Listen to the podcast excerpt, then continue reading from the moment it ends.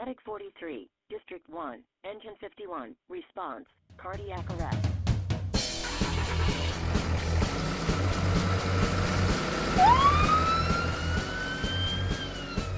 Hello, everybody. Welcome again to another edition of the MCHD Paramedic Podcast. This is Dr. Casey Patrick, and today we have our cardiac coordinator, all things ST elevation MI, occlusion MI, Brad Ward.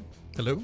And we're going to talk about a specific EKG pattern today and maybe try to make it into sort of a fable. I don't know. There's a moral to the story. Yeah. That I'm maybe stretching it a bit, but we're going to try to talk through what real life problems exist, hurdles, when we have new education that comes to light, new thought, and then how that applies to real life and how medicine's just pretty darn complex, especially in the world of EMS and emergency medicine. Over the past 10 years, we're in uncharted waters as far as knowledge translation speed. When you were in paramedic school, Brad, I was in medical school, we had textbooks.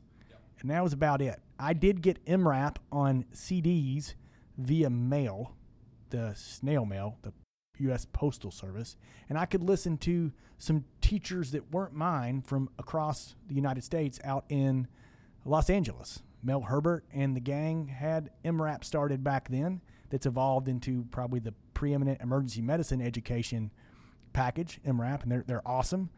But really, I could only hear my teachers where I went to school. You could hear your teachers Sure. at your paramedic school. You had the paramedic text. Which one did you have? I had Dr. Bledsoe's. I had Alley's emergency medicine text.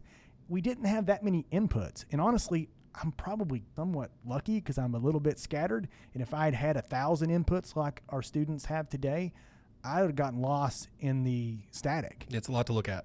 And this is, I don't want to be too old man yells at cloud here, get off my lawn sort of situation. This is not a social media bashing session. Having access to education sources from all over the country, all over the globe is a blessing. I, I love life in the fast lane for EKG For references sure. and Absolutely for sure. I would have never had access to that 20 years ago.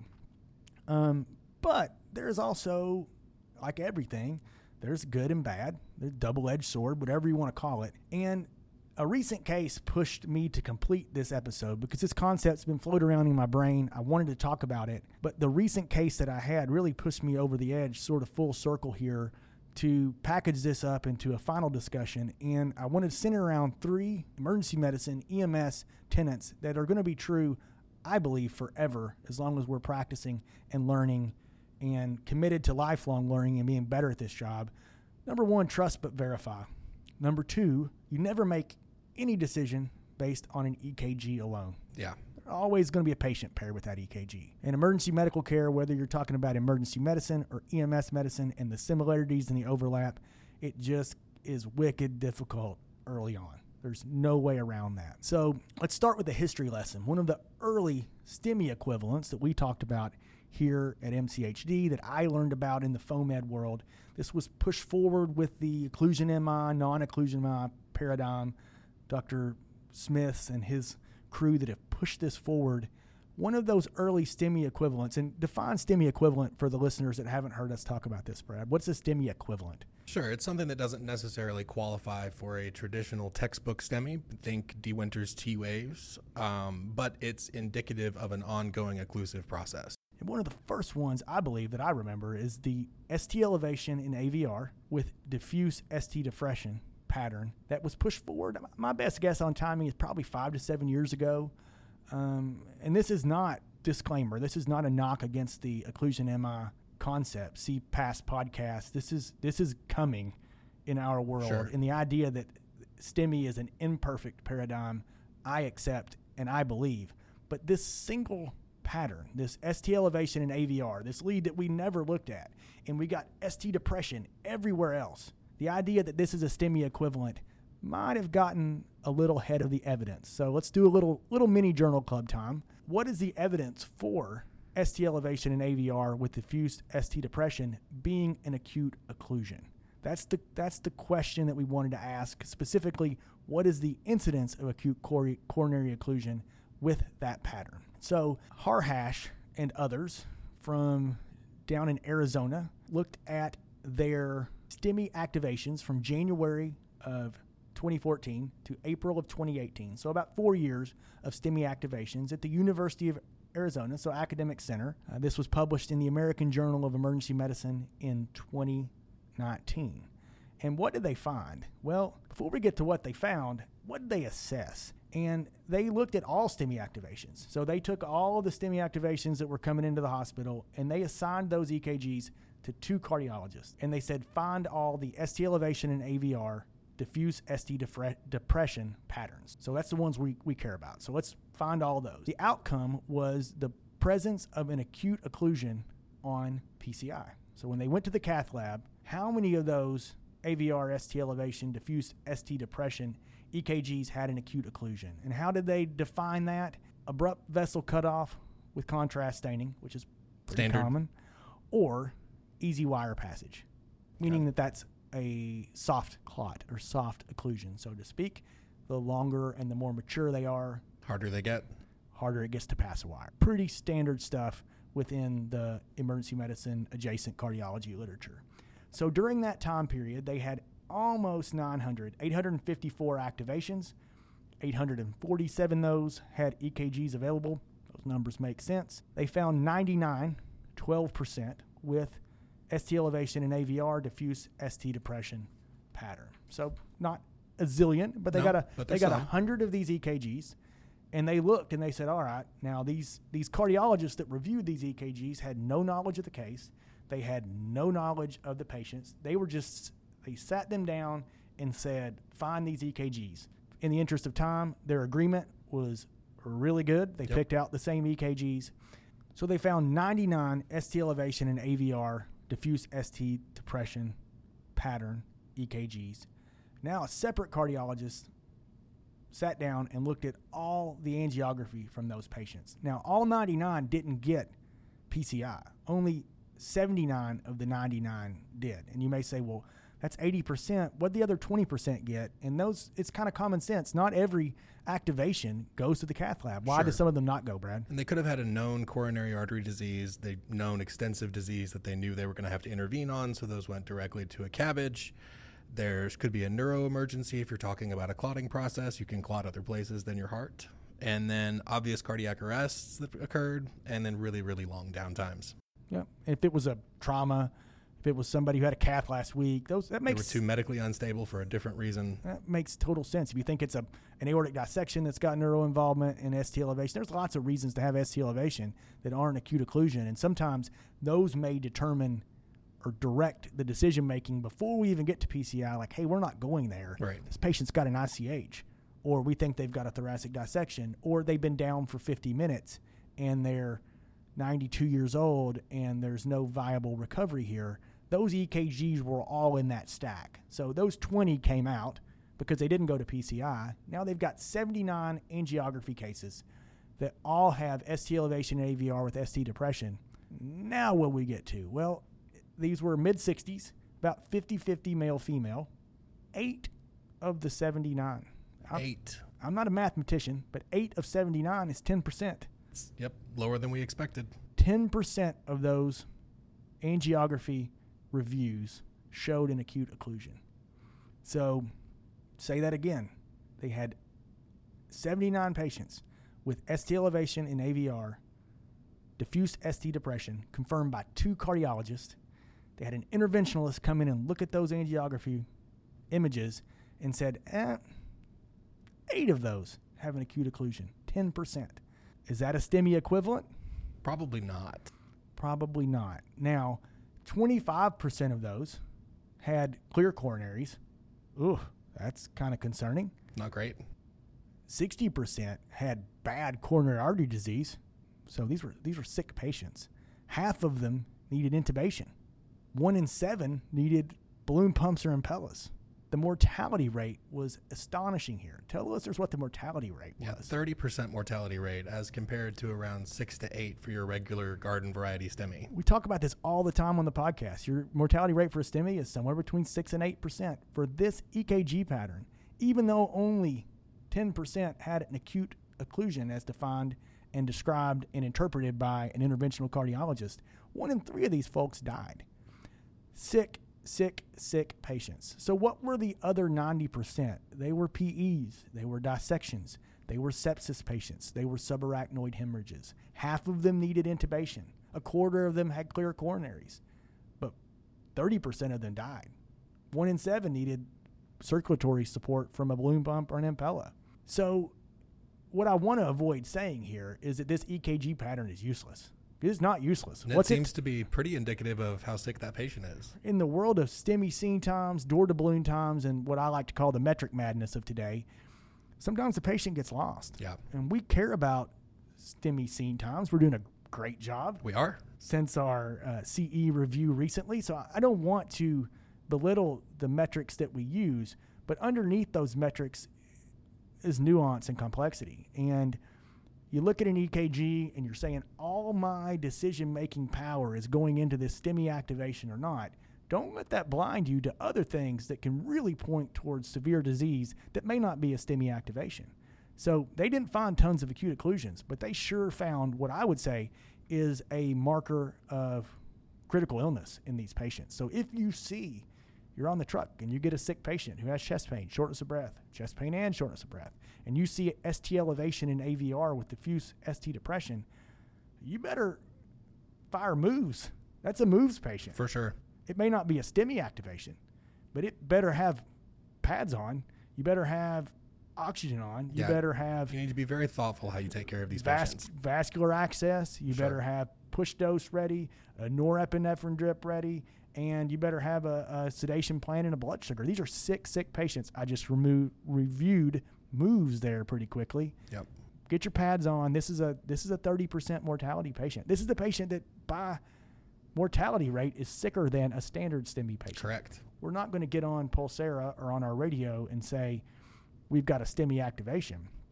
But if I'm in the ED and you've got this pattern, hey doc, there's ST elevation in AVR with diffuse ST depression, my mind's going to go to all of these high mortality diseases.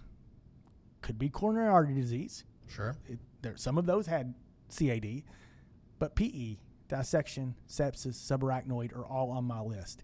So in the end, we're not going to activate these, right? Yeah, we're not going to activate these at STEMI. They don't meet STEMI criteria. However, if you're taking care when you when you are taking care of the pre-hospital chest pain patient or pre-hospital suspected cardiac event patient, STEMI or not STEMI is definitely a game that we play.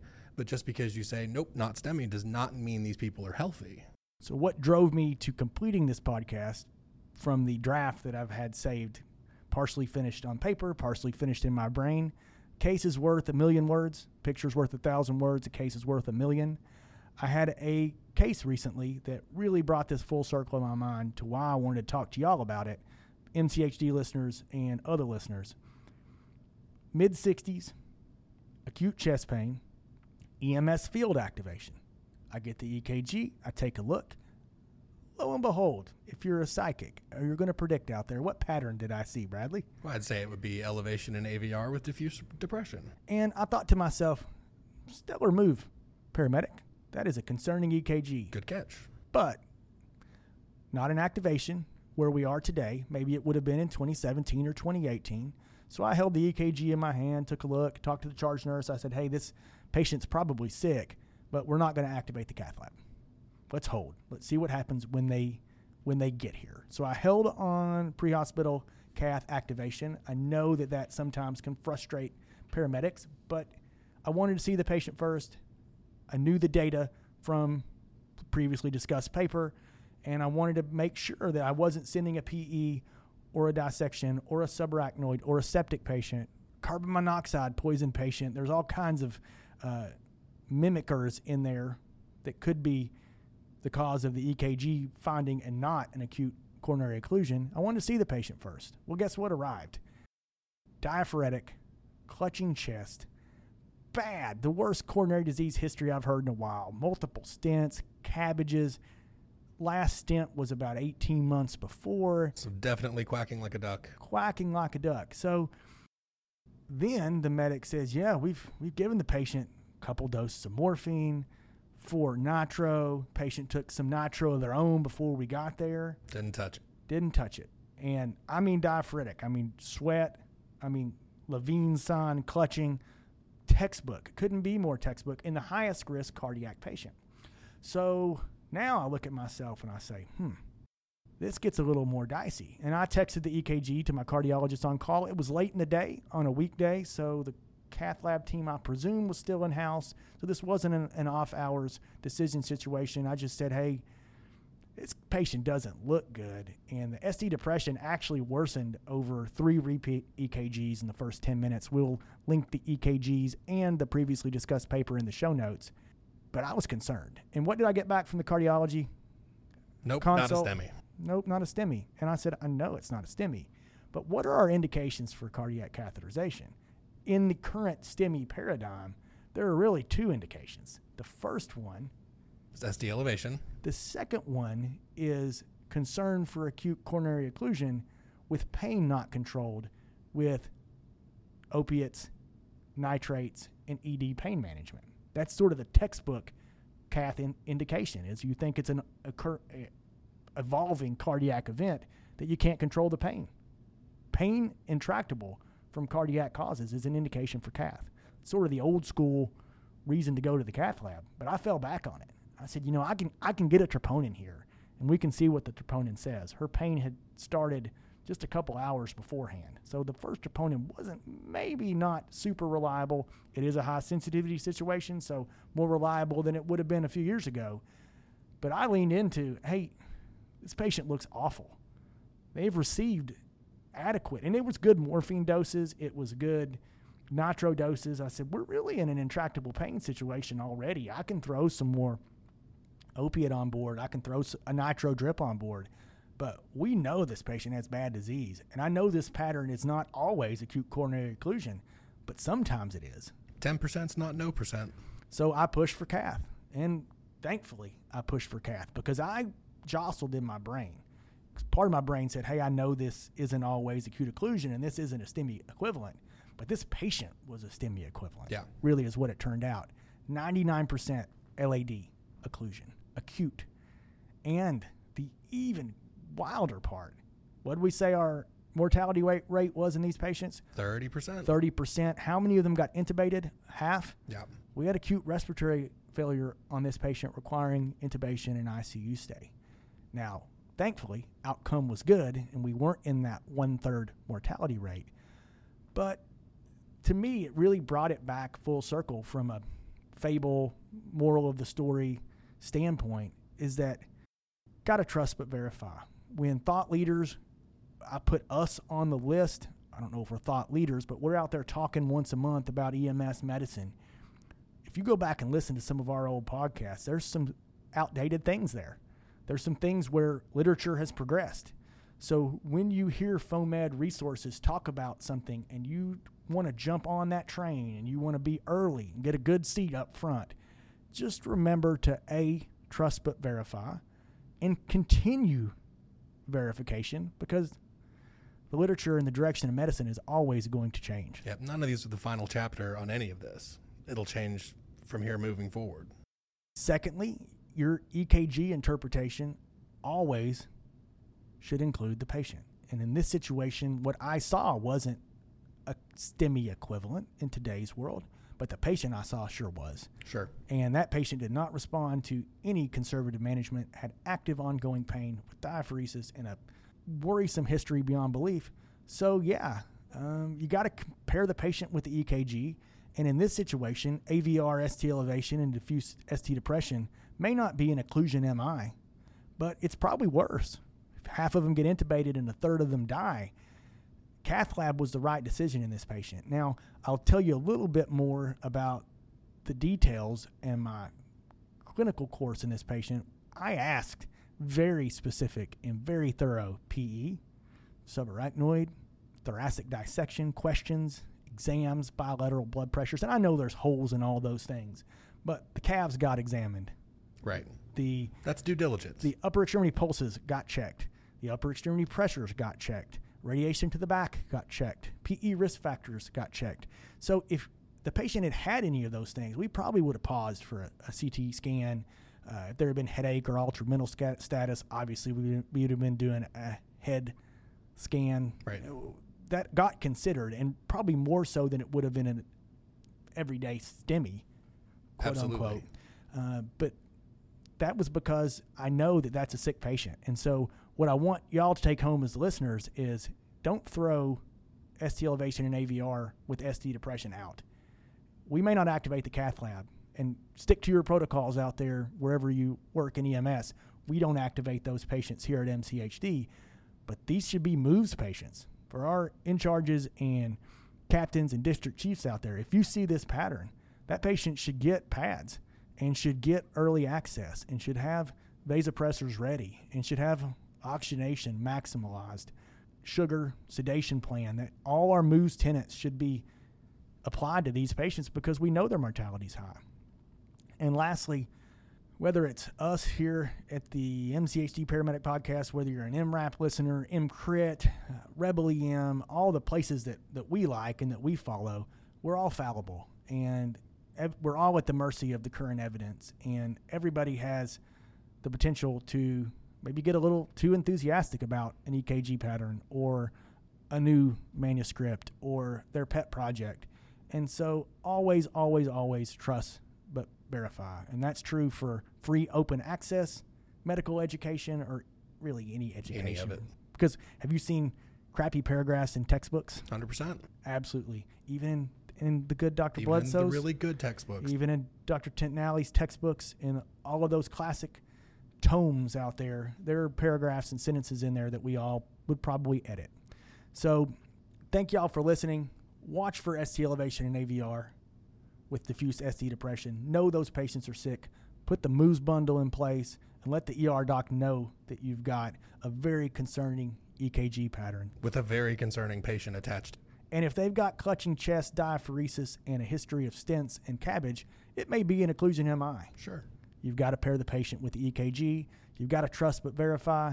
And lastly, this job, when we have limited information and we've been in the patient's contact for 20 minutes, a half an hour, an hour, evidence changing all the time, all these inputs coming in, it's a wicked, wicked, difficult job. And so thank you all for listening to us and trying to get better at this whole thing. That's what we're doing. That's what I do. That's what that's what Brad does, and we would encourage you to do the same. As always, leave a like or review wherever you listen or watch. If you're watching on YouTube or listening on where you listen to the podcast, please leave us a five star. We don't like four stars. We are sensitive here. We have very sensitive feelings, and sometimes it makes it difficult for me to get out of bed when I see four star reviews. Follow us, subscribe to us. That's important too. Please do that. Send us feedback. We like feedback. Podcast at mchd-tx.org. I love getting good questions and podcast ideas from our listeners. We check our YouTube messages, we check our podcast email all the time. It comes right to me or comes to our PIO Misty who sends them to me and lets me try to answer the medical questions. So thank you all for listening. Hopefully you like this episode. This was an evolution. I like it. I told my wife today that I like this episode, so it'll probably be listened to by about 25 people. Sometimes the ones that I like are the least listening to. But thank you for getting to this point in this episode. We'll talk to y'all again soon. Be back with a new episode. This podcast was brought to you by the Montgomery County Hospital District, Texas. Production and editing by Andrew Adams. Questions or comments, which are always welcome, can be sent to podcast at mchd-tx.org. Make sure to subscribe above to keep updated to all our future casts. Music, copyright, Kevin MacLeod, Incompetech.com, licensed under Creative Commons by Attribution 3.0.